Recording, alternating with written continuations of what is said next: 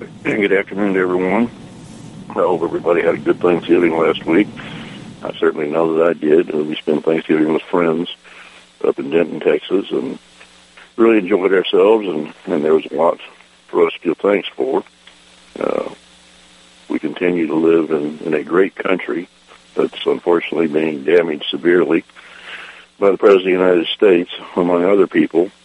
But we have an opportunity now with a new Republican majority in the Senate and a larger majority in the House of Representatives to do something about what the President is doing. The question is, do we have leaders in the Republican Party in the House and Senate that are willing to take the actions that are necessary to stop the President of the United States from throwing our country, uh, throwing our Constitution out the window and throwing our country into the trash heap of history, uh, making us, other than a constitutional republic, turning us into his version and progressive version of a socialist paradise or a communist paradise, whatever you want to call it, a place without freedoms, with a uh, uh, without a free economy, with government control over every, every aspect of our lives. That's what they're going for. And despite the fact that we now have Republicans controlling the House and Senate, we still have a president who's going to be sitting there in the White House for two years. Uh, and unless something is done to stop him or slow him down, at least, he will continue to send out executive orders, sign executive orders that are taking away our freedoms, that are destroying our economy, are taking away jobs, and are doing things like the the amnesty uh, business, which is going to take away thousands of American jobs, thousands of jobs from American citizens, I should say, and give them to illegals. Now, the amnesty was a direct violation of the Constitution of the United States and direct violation of the President's oath of office. As I pointed out before on this show, but it needs to be reiterated, Article 1, Section 8 of the Constitution gives the Congress the exclusive power over naturalization laws. And that implies, of course, that immigration laws are included in the naturalization clause in the Constitution. The United States Supreme Court has clearly stated on several occasions that that is the case. That Congress has con- exclusive control over immigration and the laws affecting immigration and naturalization. Nowhere in the Constitution is the President given, given any authority over that aspect of the law at all. Article 2, Section 3 of the Constitution requires the President to take care to see that the laws passed by Congress are effectively enforced. So what did he do with this executive order? Well, number one, he ordered the Department of Homeland Security and the rest of the federal government to stop enforcing laws requiring deportation of people who break our laws and enter this country illegally. He stopped that. He cannot do that. Article 2, Section 3 does not say that the President can choose which laws to enforce and which not to. It does not say he can rewrite laws, and it does not say he can make new laws. With that executive order, Obama did all three. Now, his oath of office is very similar to the oath I took as a member of the military to protect and defend the Constitution of the United States against all enemies, foreign and domestic. It is a federal criminal offense to violate that oath. You can be put in jail for up to one year and fined up to $10,000 for each time you violate it. Well, based on the president's action, he does it, violates it on a daily basis. Those are high crimes and misdemeanors as called for in the Constitution. The grounds to impeach a president or if he commits high crimes and misdemeanors.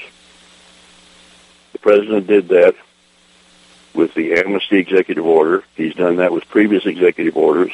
He's done that when he's bypassed Congress uh, and bypassed the power of Congress to declare war. He's done that when he has seized control of part of the auto industry. He did that with the health care law. He's done it with Benghazi, lying to the American people about Benghazi, lying to the American people and hiding facts and documents about Operation Fast and Furious. and being involved in ordering the IRS to attack conservative groups and to try to make them ineffective during the election cycles. I can go on and on. And if you want to see the formal articles of impeachment I have drawn up, then go to my website at www.michaelconnelly, C-O-N-N-E-L-L-Y, dot jigsy, J-I-G-S-Y dot com. And you can read both the original articles of impeachment, which I did back in February, and the third article of impeachment, uh, which I did just a couple of months ago. These have been submitted to members of the House of Representatives, and prior to the election, it was confirmed that the House, several House members had sent those to the House Judiciary Committee. Now, the question is, what are they going to do with them? Well, they are now under consideration. Staff members are telling people who call, the House Judiciary Committee that yes, they do have the documents, they are under consideration. Now, I've posted these on their website. I've posted them on, they've been posted on the USJF uh, .net website. That's the United States Justice Foundation, USJF.net website. You can read them, and you can see how the president has violated his oath of office repeatedly, how he's violated the oath, the Constitution repeatedly, and he has therefore committed high crimes and misdemeanors for which he can and should be impeached. Now, I'm getting pushback from some conservatives on this, saying, what good is he going to do? It only takes a majority of the House of Representatives to pass an impeachment against the president, but it takes two-thirds of the Senate to convict him and remove him from office. And Republicans don't have two-thirds of the Senate, and it may not be that they can get enough Democrats to join with them, if the Republicans even have guts enough to do it, to join with them to remove the president from office. This may be the case, but then again, look at it this way, and this is why I keep calling for impeachment, because I don't think it's going to get that much sympathy for the president. The left is going to scream that he's being impeached because he's black. They're going to scream that anything the Republicans do to try to stop his runaway uh, destruction of this country is going to be done because he's black. He basically says that the election was not a repudiation of his policies, and some of the pundits out there saying it was just a repudiation of his race. Well, that is absolutely untrue, and most thinking people understand that. But here's the deal with impeachment. If articles of impeachment are passed by the House of Representatives by majority vote, they can then appoint special prosecutors who will have extraordinary subpoena powers can cut through executive privilege and a lot of the red tape being used to hide information about all the high crimes and misdemeanors from the American people. I'm talking about they can take the depositions of people who were on the ground in Benghazi the night of the attack, the day of the attack. They can take their depositions. These people have been hidden by the Obama administration from Congress, from the news media, from the American public. They can get that information. They can get information about the president's questionable past, why he uses a phony social security number, for example, from Connecticut, why he had phony documents made to show that he had at one time registered for the draft. A lot of things that we don't know about the president that he's been kept hidden can be discovered in an impeachment process. They can get information about Fast and Furious. They can get information about the IRS scandals. They can get information about Department of Justice uh, surveillance of, of uh, reporters, you know, telephone records, and this sort of thing. All of that then can then be presented in, as evidence in the trial in the Senate. Now, the trial would be an open trial. The public would be able to see what's going on and hear the evidence for themselves. Even if all that evidence can't convince two thirds of the Senate to find the president guilty, and I think a lot of it would cause pressure to be put on some of the Democrats, particularly those. There are 10 of them coming up for reelection in 2016, 10 Democratic senators. I think a lot of pressure could be put on them Uh, by their constituents because if the evidence is as strong as we think it would be, they would be in danger of losing their seats if they did not vote to remove Obama from office.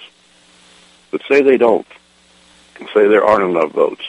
What happens then? Well, even with this process going on, it will probably take most of the two years remaining in the president's term. If he is being impeached for violating his oath of office, for doing things like issuing illegal executive orders, then I would think he would be hard pressed to continue doing that. That would just set things up to force more and more senators to look at this and to say he continues to do what he's already been impeached for by the House.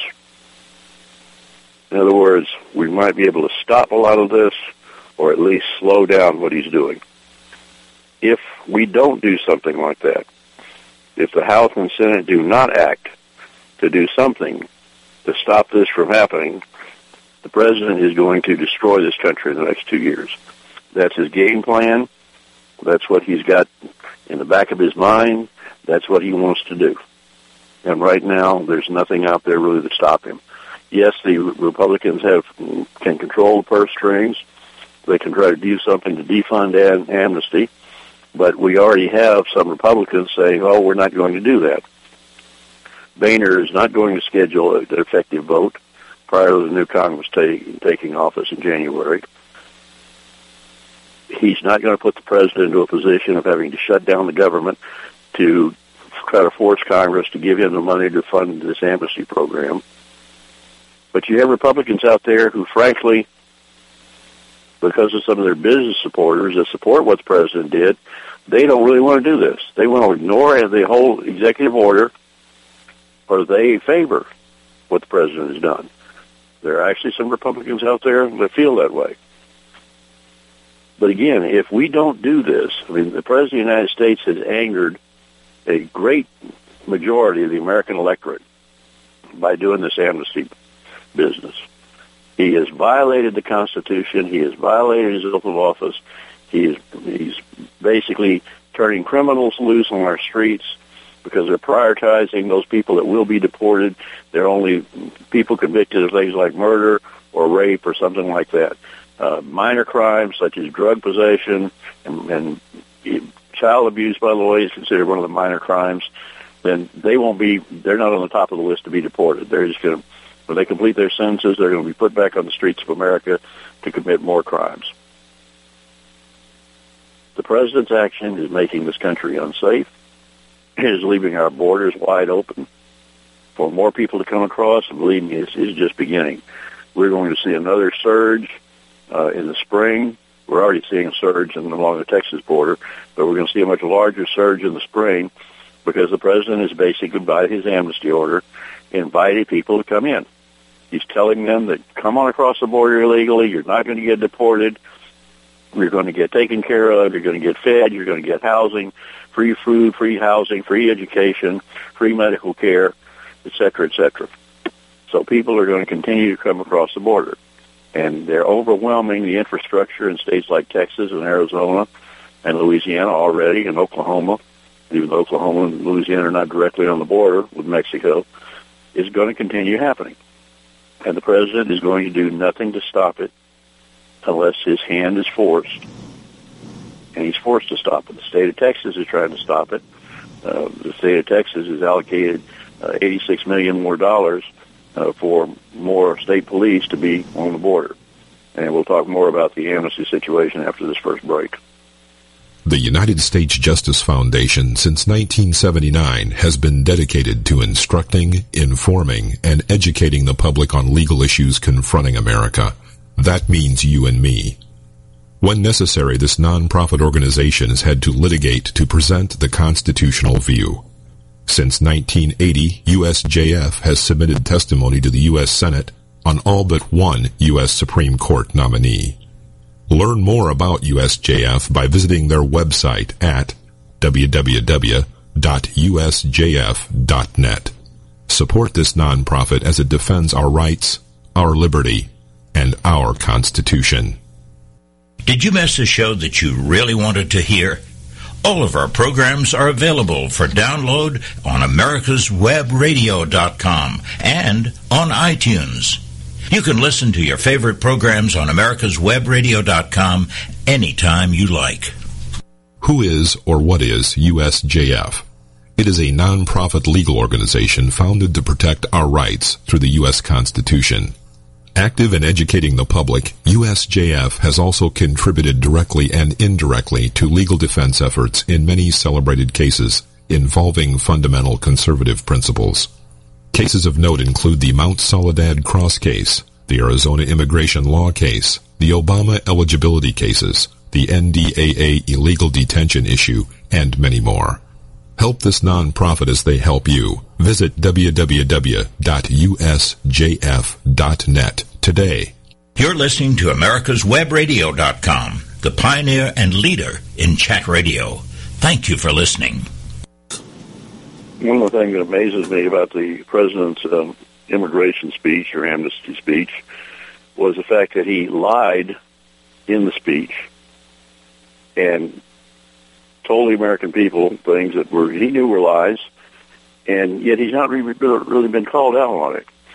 For example, he said that this is going to be a limited stopping of deportation, and that people are going to be if they stay here, they're going to be issued work permits, and they can get jobs, but they'll have to pay taxes. He also specifically said they are not going to be eligible for Obamacare. They are not going to be eligible for other government benefits. Yet, shortly thereafter, the head of HHS put on the website, the government website, a statement encouraging the new the illegals who had been granted this limited amnesty, so-called limited amnesty, encouraging them to sign up for Obamacare. So the president lied. He had to know that they were going to encourage illegals to sign up for Obamacare. They've been recruiting people in Mexico to sign up for Obamacare. There have been radio ads run by the United States government and billboards put on the side, Mexican side of the border encouraging people who live in Mexico but who work in the United States or ever come in the United States to come on over and sign up for Obamacare. And then they can go back to Mexico and then they can come over here to get free medical treatment under Obamacare because they'll get the subsidies.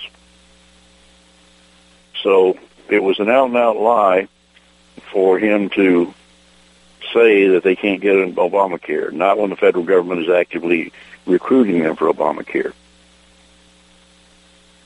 Then, of course, he says that they were not going to be entitled to things like tax credits that are given to other Americans. And in fact, they are going to get the tax credits. They are going to get Social Security. Right now, there is a bill bill in the House of Representatives that is actually it's a compromise between the Senate and the House a bipartisan compromise to extend some tax cuts that have been allowed to lapse. And these tax cuts would be for the middle class, for individuals, but also for businesses, particularly small businesses, that would increase the incentive for them to hire more people, to expand their businesses, and give more Americans jobs. Well, what's happened there is the president has said to the Congress, if you pass that without letting the illegals get the tax credits and the tax cuts, I will veto it. In other words, he wants all the illegals in this country, particularly those 5.6 million or however many was he, he basically granted amnesty to, he wants them to get tax credits and tax cuts, even if they're not paying taxes. Now, of course, tax cuts are meaningless if you're not paying taxes, but if you're not paying taxes, you shouldn't be getting credits that give you money back from the federal government because that money is not coming from what you paid into the system. That money is coming from what you and I, the American citizens, pay into the system. Also, in Congress, the Democrats are making a move to say that illegals will now be eligible when they reach retirement age to get Social Security. Now, that's something else the president said wasn't going to happen. But the move is being made to make sure that they get Social Security benefits, regardless of whether or not they have ever paid a dollar into the Social Security Administration, regardless of whether they have ever paid taxes. Once they get page 66, they can apply for and get Social Security under this new proposal. Again, Who's going to be paying for that Social Security? You and I, the working American taxpayer who pay our taxes and then get a very limited amount of that back in Social Security. They're also going to be eligible for Medicare, even if they've never paid a penny into that system. They're going to be eligible for other tax credits, you know, for like child care and this sort of thing. Again, even if they're, you know, just limited uh, paying into the system, they will get money back. They will get tax returns, uh, tax refunds back. All of this is available to them under the terms of the amnesty granted to them by the President of the United States. While all this is happening, the Congress is also in this budget deal, and this is Republicans and Democrats together, have decided to cut the benefits of our military. These are the people that step forward and sign that blank check that I've talked about before saying that they will give their all to defend their country and to defend our Constitution and defend the American people. All includes up to and including their lives. Pay and benefits for our military have been cut repeatedly. Their equipment is being cut repeatedly. The Congress is now, and the Republicans and the House Representatives going along with this, the, benefit, the cuts in benefits are not going to be as deep as they were going to be under the original plan, but they're still there. Members of the military and their families are going to have to pay more for TRICARE, for prescription medications. They're going to have to pay more for groceries because a lot of the commissaries are being shut down or the prices are going to go up. So there's not going to be the benefit to them that they used to have by buying their food and other products, the household products they needed on the base. They've already had their recreational facilities cut to the bone. Most bases don't even have swimming pools for the kids anymore, or some a lot of recreation facilities are gone. And the pay raise, which was supposed to be 1.8% this year for the military, is being cut to 1%.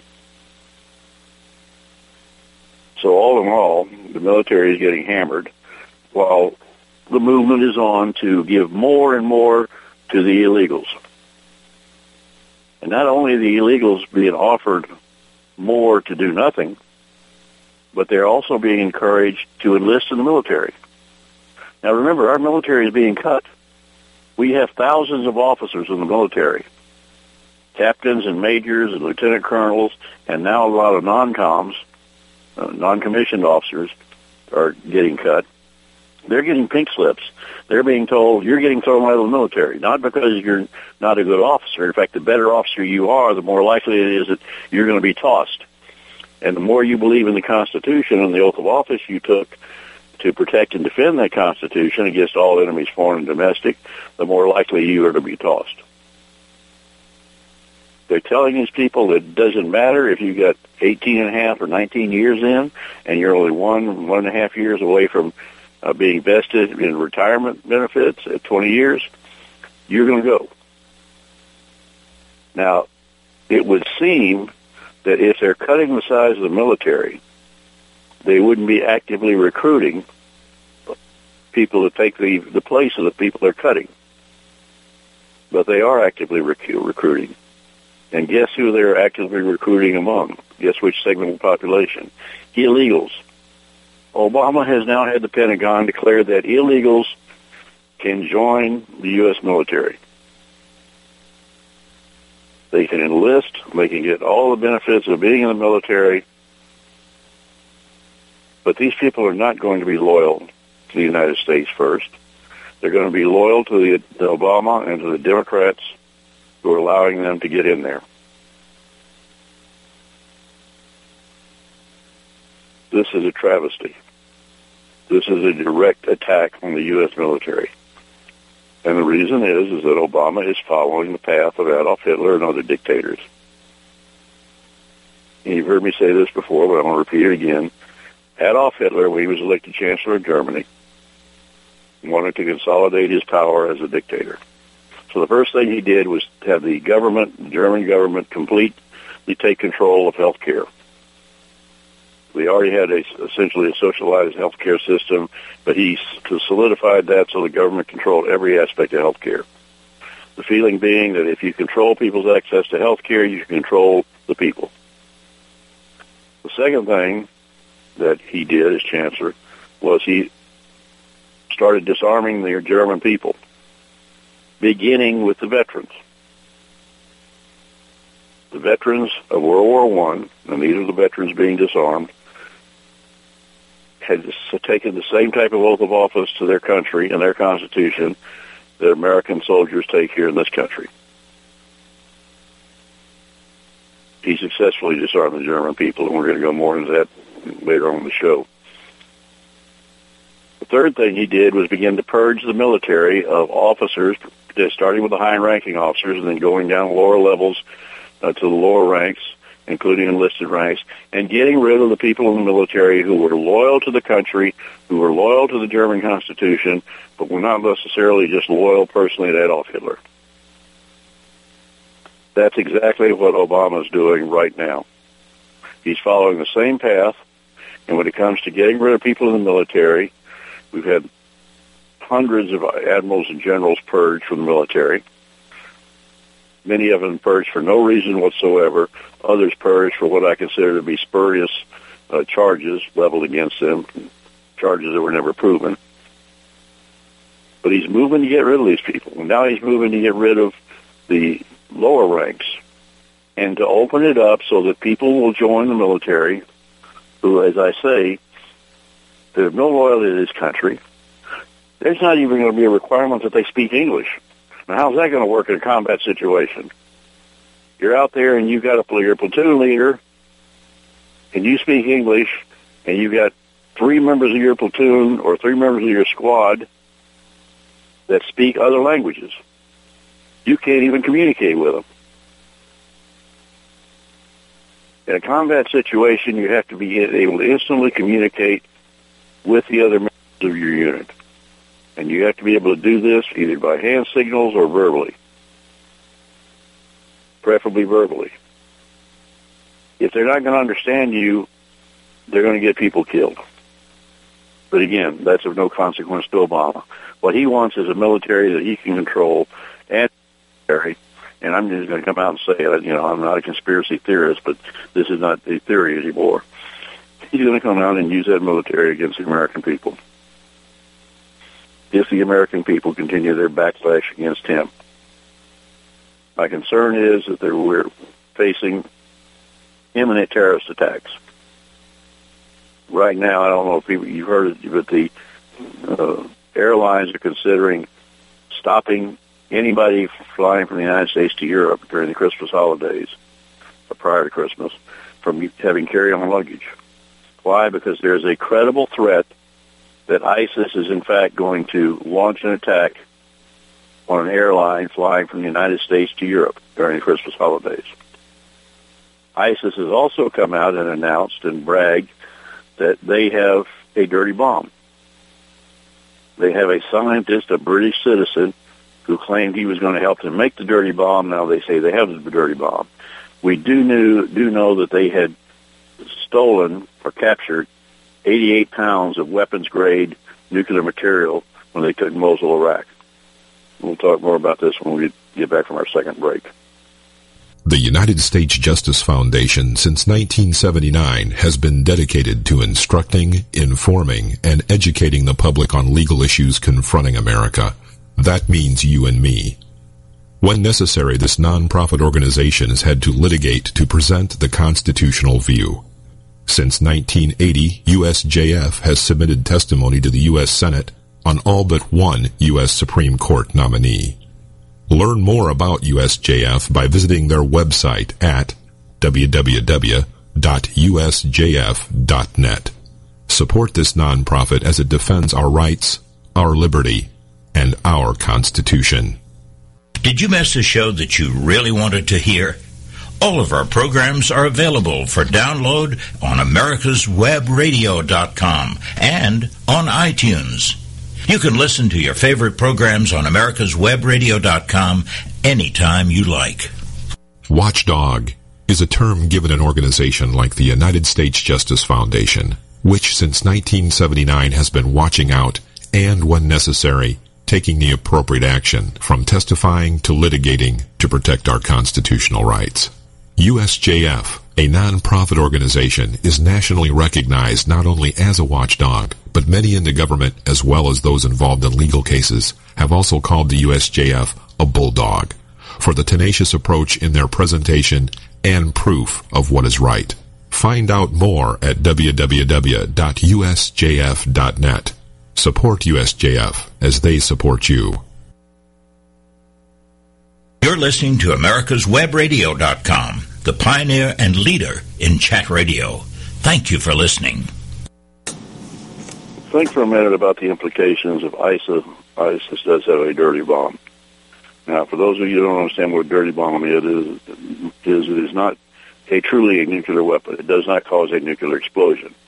What it is, it's conventional explosives, uh, such as C4, which is basically a clay-like thing that you can put other stuff, attach other stuff to it, or mold it around other stuff.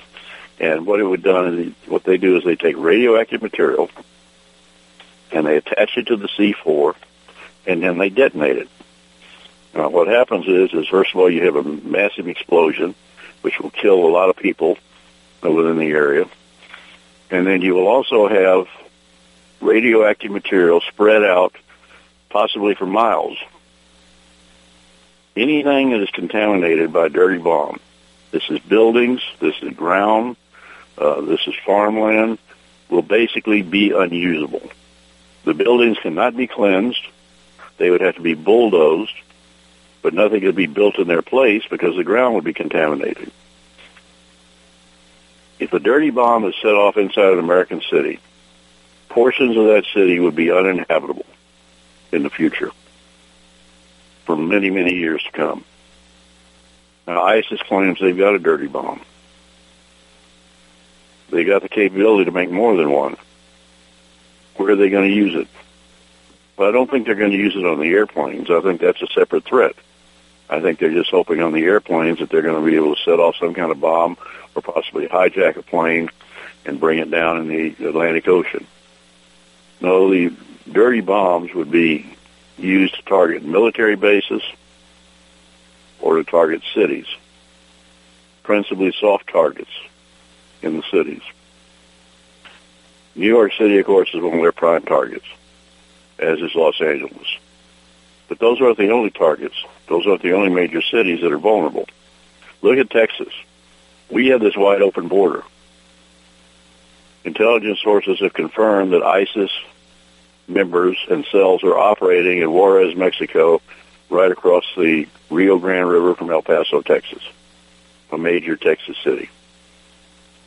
Fort Bliss, our second largest military base in the continental United States, is right outside of El Paso. Fort Bliss, the alert level there has been raised for several reasons. One, they know that ISIS has crossed the border, that there are cells operating within this country, probably at least one in El Paso.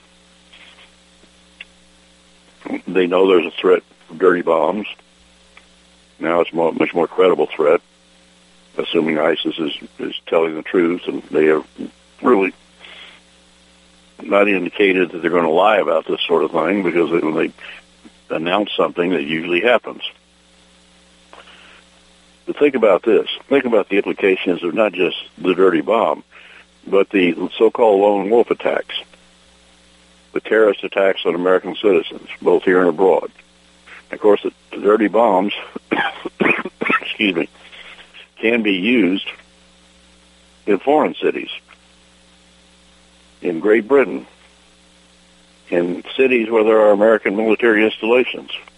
The dirty bombs can be set off. But you have the lone wolf threats. American soldiers based inside this country are being told not to wear their uniforms out in public because ISIS has sent out notice that they want lone wolf attackers, radical jihadists in this country, or people that have converted to radical, be, become radical jihadists.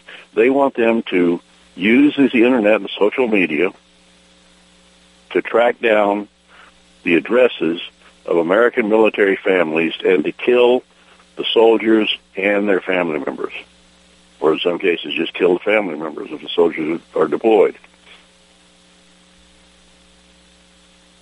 The military is taking this very seriously.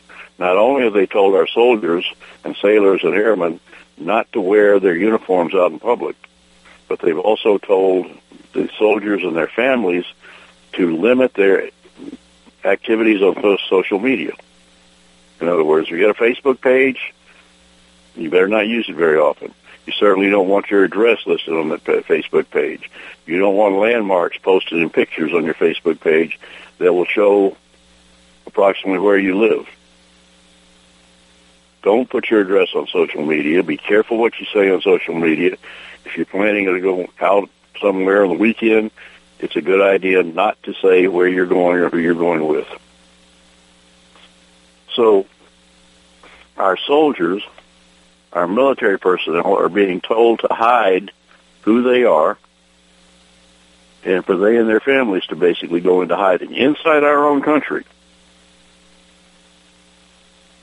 And again, unfortunately, when ISIL makes threats like this, they usually follow through. There was an incident in Dubai just in the last 24 hours where an American school teacher, a woman, 37 years old as I recall, was murdered inside the ladies' room in a Dubai mall.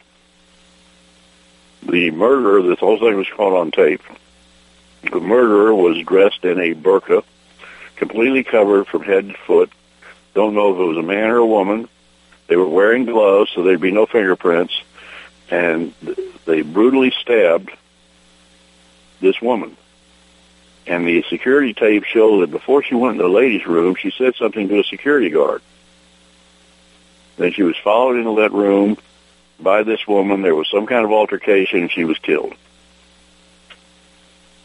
here's what makes this even more devastating. ISIS just a few days ago had posted on its website an encouragement for people to kill American school teachers working abroad. They want their ISIS supporters to murder individual American school teachers. They encourage somebody to do this, and the next thing we know, we have an American school teacher with two, two twin children who has been murdered. Now, how the State Department react to this, the Obama administration? Well, the State Department refuses to call this an act of terrorism. Surprise, surprise, surprise. It an act of terrorism, but then major Fadal Hassan's actions at Fort Hood when he killed 13 American soldiers while yelling Allah Akbar. God is great. Allah is great. While yelling that, he kills 13 American soldiers and wounds 32 more, and the president still refuses to refer to that as an act of terrorism. Still refuses to classify it as an act of terrorism, despite the fact that the 32 wounded members of the military. Many of them are still suffering. Many of them are out of the military, cannot find work because of their injuries. There are additional monetary benefits they could be receiving if they were awarded the Purple Heart, which they are entitled to if this was an act of terrorism. Or because then it indicates that they were wounded by an enemy combatant. Obama has refused to allow this to be called an act of terrorism or be classified that way. So uh, a bunch of American heroes out there are not getting the benefits or support they need from their own government.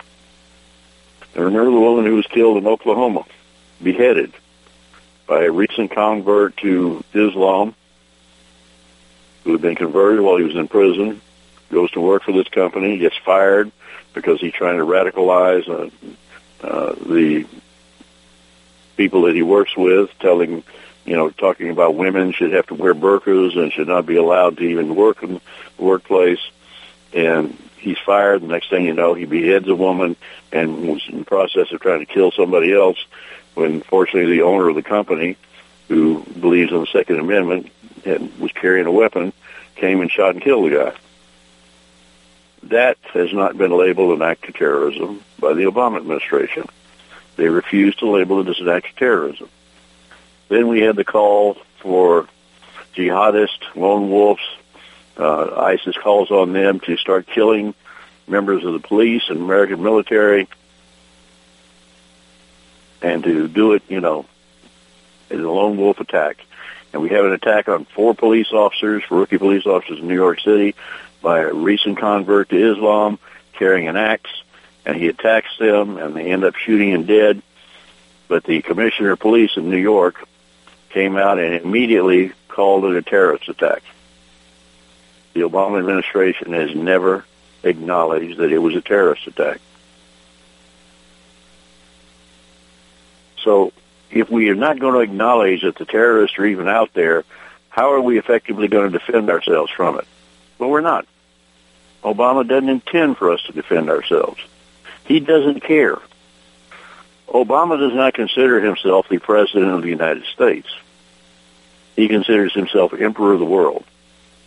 And he obviously owes more allegiance to Muslim terrorists than he does to his own country. And I know that's a radical statement, but think about this. In order for us to be effectively destroying ISIS, which continues to advance in Syria and Iraq, in order for us to be effective with an air campaign against them, we would need to be launching about 800 strikes a day. That's 800 sorties against the enemy. Instead, the average is about 24. And many of these strikes continue to be cosmetic in nature. Obama didn't want to hurt these guys. They're professing they've killed Americans. They beheaded them and put the videos on YouTube. Of course, when they did it to first American, Obama came came out and said, "Well, gee, that's terrible. Uh, wish it hadn't happened, but don't bother me now. I got to go play golf." And he headed for the golf course. But we, he didn't want to hurt these people.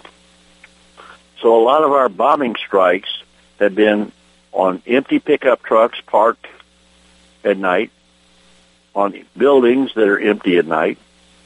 These are cosmetic. The strikes are not happening as often as they need to be happening, and they are not being effective. And the reason for that is not the military doesn't know what they're doing, but Obama has taken personal control of the airstrikes. The military cannot launch an airstrike against an Islamic target without Obama's prior approval. Now, this is a man who's never been in the military, who has no knowledge of military tactics or strategy, who doesn't even like the military, has shown his disdain for our military, yet he's in charge of our war against radical Islam, particularly ISIS and Al Qaeda. We have ISIS and Al Qaeda recruiting right here in this country. We have their cells already in this country. We are looking at a major terrorist attack or a number of minor attacks sometime in the near future. Unfortunately, I'm afraid it's going to happen around or before Christmas. Let's take our final break here. Watchdog is a term given an organization like the United States Justice Foundation, which since 1979 has been watching out and, when necessary, taking the appropriate action from testifying to litigating to protect our constitutional rights. USJF, a non-profit organization, is nationally recognized not only as a watchdog, but many in the government as well as those involved in legal cases have also called the USJF a bulldog for the tenacious approach in their presentation and proof of what is right. Find out more at www.usjf.net. Support USJF as they support you. With all the back and forth in today's politics, it seems as though the Constitution gets lost in the mix. If you want to brush up on your Constitution, then join Michael Connelly every Wednesday from 4 to 5 p.m. for the show Our Constitution on americaswebradio.com. Who is or what is USJF? It is a non-profit legal organization founded to protect our rights through the U.S. Constitution. Active in educating the public, USJF has also contributed directly and indirectly to legal defense efforts in many celebrated cases involving fundamental conservative principles. Cases of note include the Mount Soledad Cross case, the Arizona immigration law case, the Obama eligibility cases, the NDAA illegal detention issue, and many more. Help this nonprofit as they help you. Visit www.usjf.net today. You're listening to America'sWebRadio.com, the pioneer and leader in chat radio. Thank you for listening. As I said before the break, I'm, I'm very concerned that we're looking at a, a series of attacks, minor attacks or major attack on this country sometime in the next month or so. Uh, I'm hoping I'm wrong, but all the pointers are there. And basically, we're not prepared to defend ourselves against these attacks. We don't even acknowledge the existence of the enemy. We're not doing anything to take the fight to the enemy effectively. The President of the United States, again, is violating his oath of office to preserve, protect, and defend the Constitution of the United States. And something has to be done to stop him. Another front that I haven't talked about in, in several months uh, extensively is the veteran situation. Our veterans continue, continue to be hammered by the Obama administration, by the VA. They continue to get letters telling them that they're going to be declared incompetent to handle their own financial affairs. Uh, they're going to be declared incompetent because they have minor PTSD issues, or they might have been depressed at some time uh, with the loss of a buddy in combat, or they allow their spouses to pay the family bills, or in some cases, and I've got the letters that say this, some cases they're being declared incompetent to handle their own financial affairs because everything is automated by their bank. All of their bills are paid automatically. Now, this is not incompetence. This is certainly not a mental illness, but they're being told in the same letter that once they're declared incompetent, they can no longer own, possess, transport, or or purchase firearms or ammunition. If they do so, they violated the Brady Bill and they're guilty of a felony. When I first broke this story a couple of years ago, we, there were 159,000 veterans on the NICS list, which is the list of people um, maintained by the FBI that cannot legally purchase firearms in this country. Now we estimate that there are over 200,000 veterans on that list. 99.9% of them do not belong on the list.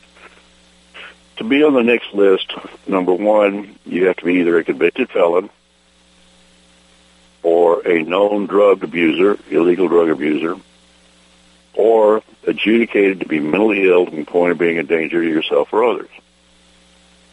Well, adjudicated in the law has always meant that you have to have a hearing before a judge, before an administrative judge at least, and the burden of proof is on the person or the uh, government agency that's trying to prove you are mentally incompetent to the point of being a danger to yourself or others.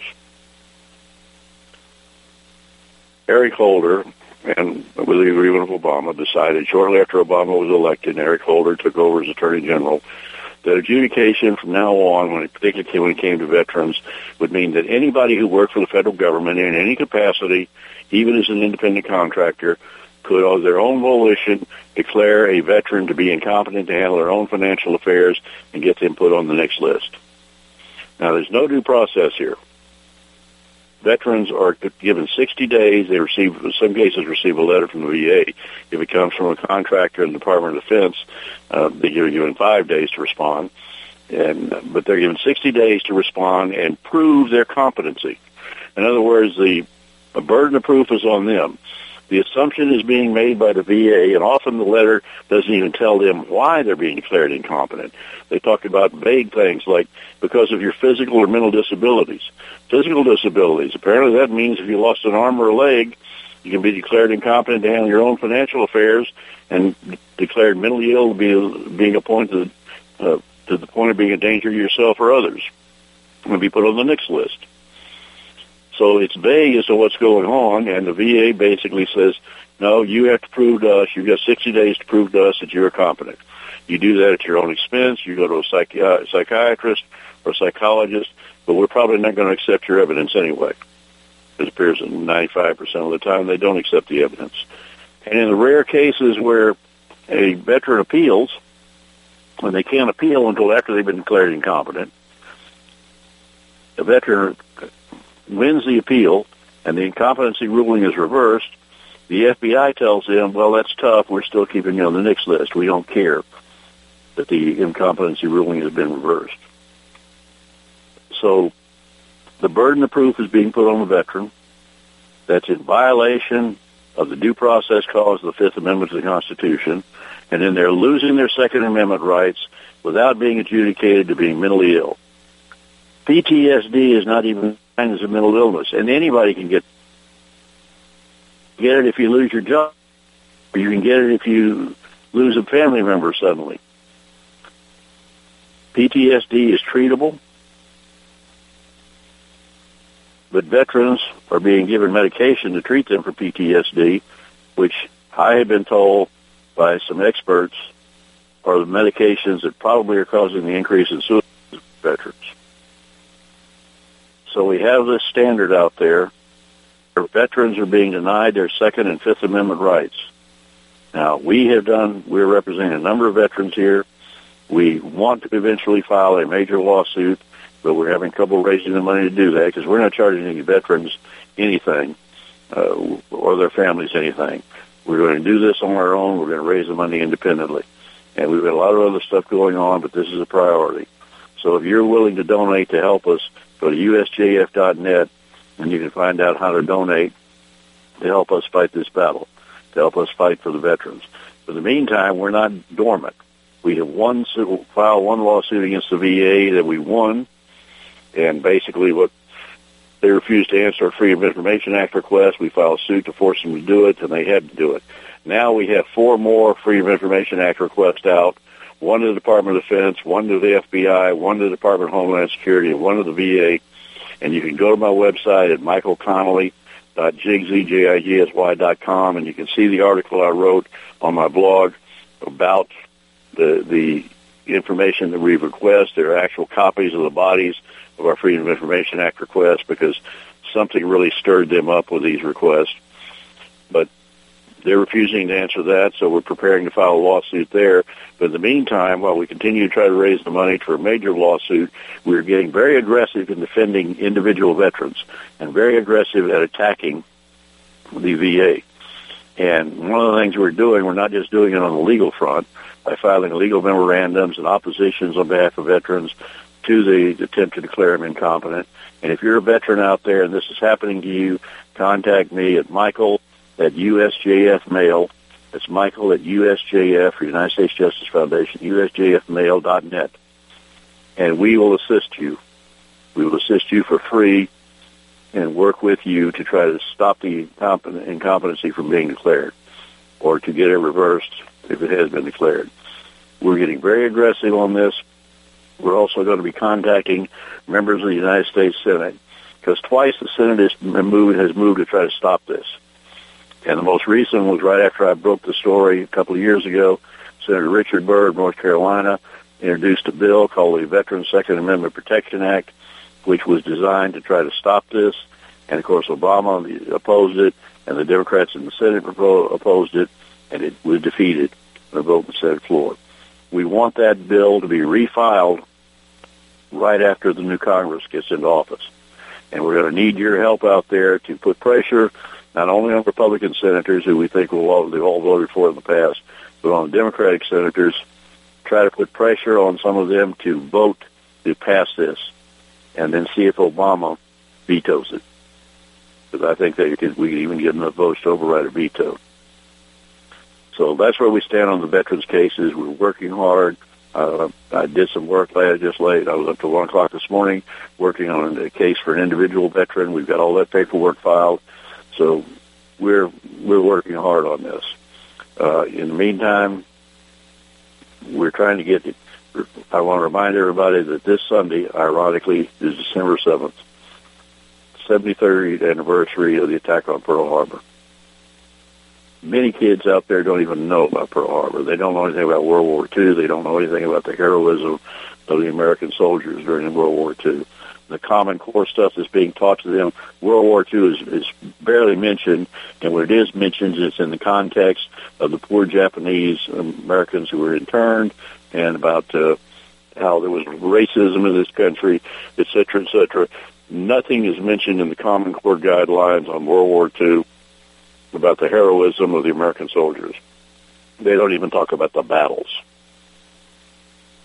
They talk about social implications. Our kids don't know about our Constitution. They don't know about our history. If you want them to know about the Constitution, a good stocking stuffer for Christmas is my booklet, Our Constitution, where I take each article in each section, each amendment of the Constitution, and I put them in the way they were originally written, and then I put in my comments about what they really mean. And it also includes the preamble of the to the Bill of Rights, which most people don't even know exists. You can go to www.constitution.jigsy.com, and you can order copies of the booklets there. They're six dollars a piece, and some potential discounts for multiple copies. And you can put them in stockings. You can just hand them out to friends and relatives for Christmas. Also, my my book, The Mortarman, about my dad's unit during World War II. That is a, a book that has become a bestseller on Amazon, among other places. It's available on, as an ebook through Barnes and Noble and Amazon. It's also available through my website at michaelconnelly.jigsy.com if you want an autographed copy. The same thing with my novel, Amiale, A Story of America. Make great Christmas gifts. That's available through my website, but also as an ebook and paperback through all of the, the major book outlets. Then you got my book, um, Riders in the Sky, The Ghosts and Legends of Philmont Scout Ranch, which is also available through me, and you can get order that through my website, and uh, I will sign a copy to your scout or to uh, someone who's been to Philmont Scout Ranch. It's a book of ghost stories the, the kids love. And then I've got America's Liveliest Ghost, my most recent book. That's also available through my website or through Amazon, Barnes and Noble. So thank you for having me on today, and I look forward to talking to you again next week. Everybody have a good weekend, and remember our soldiers and sailors who lost their lives on December 7th, this Sunday.